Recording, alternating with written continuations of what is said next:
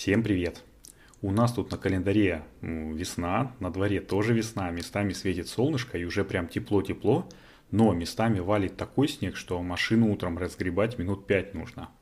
А вы слушаете 26 выпуск Патронкаста, и меня, как всегда, зовут Зел. На календаре у нас вторник, и даже несмотря на то, что я в отпуске, ну, наверное, слышно, что я записываюсь немножко в других условиях. Так вот, новости солнечной энергетики и не думают заканчиваться. Скажите, странно, да? У нас сегодня две блиц новости. Я расскажу про новый трекер для агрофотовольтайки и про новый калифорнийский закон, по которому все станет еще немного зеленее. Но по традиции, чтобы наша дружная компания любителей солнечной энергетики росла, я предлагаю завлекать сюда ваших друзей.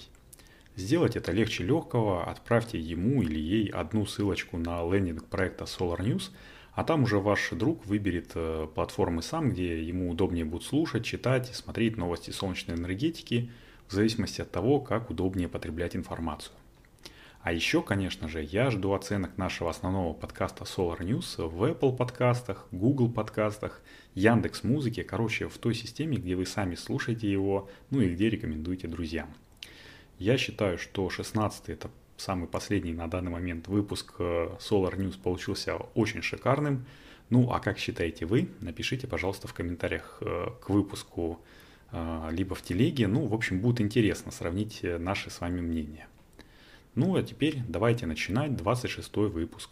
Погнали. Первая новость.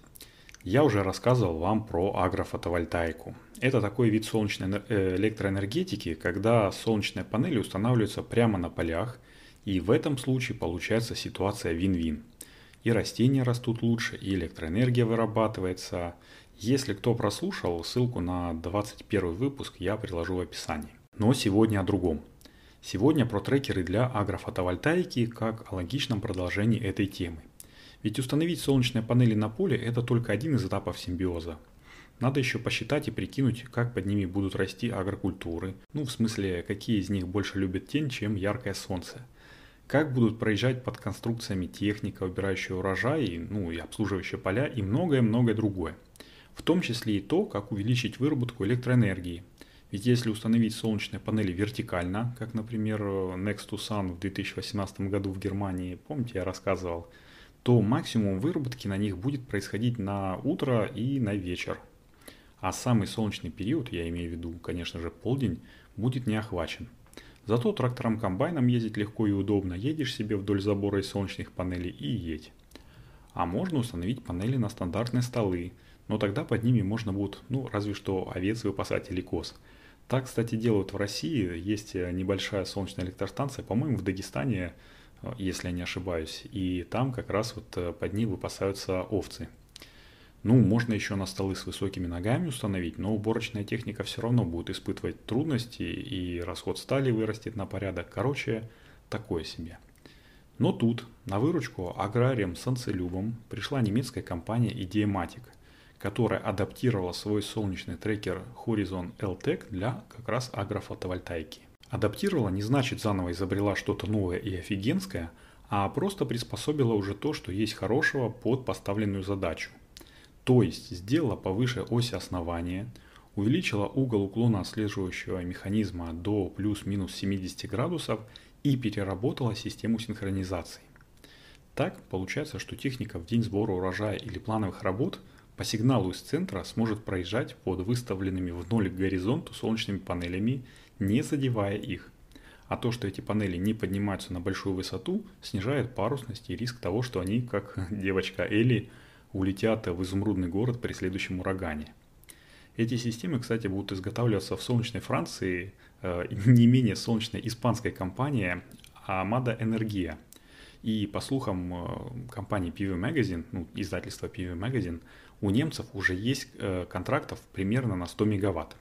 Интересно, это один проект или все же раскиданные по Европе несколько станций? Ну, мне интересно, поэтому я послежу за этими ребятами – а вот э, за кем я еще слежу, так это за американской компанией Solar Harmonics.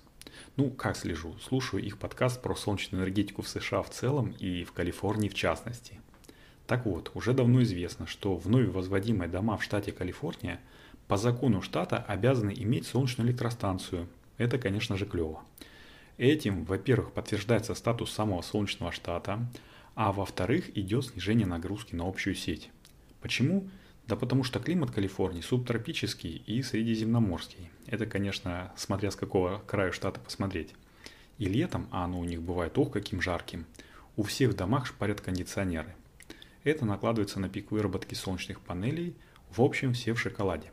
Солнечные батареи крутятся, деньги обратно в карман к просюмерам мутятся.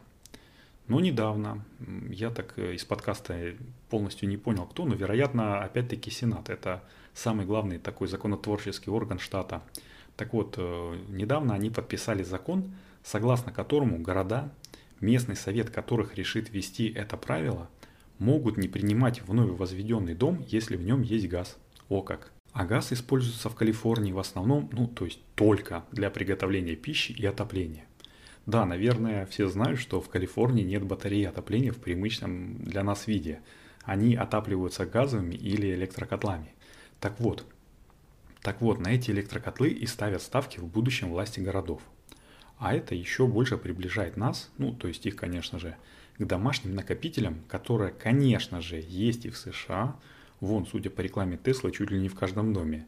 Но все-таки гибридные СС не так распространены, как э, ну, обычные сетевые. Ну, для них обычные сетевые. Для нас, конечно же, пока что более привычно это автономные станции. И такой закон подстегнет, а, народ покупать накопители, что еще больше разгрузит сети, и б. Промышленность э, изобретать, разрабатывать и продавать более емкие и интересные для потребителей накопители. А это ну, налоги в карман штата и почет американским ученым. Но это, в общем, уже совсем другая история. Я, наверное, буду заканчивать. И мне осталось только напомнить вам рассказать о проекте Solar News своим друзьям с помощью ссылки, которую я традиционно прикладываю к описанию патронкаста, и поставить звездочки сердечки подкасту Solar News в той системе подкастинга, в которой вы его слушаете.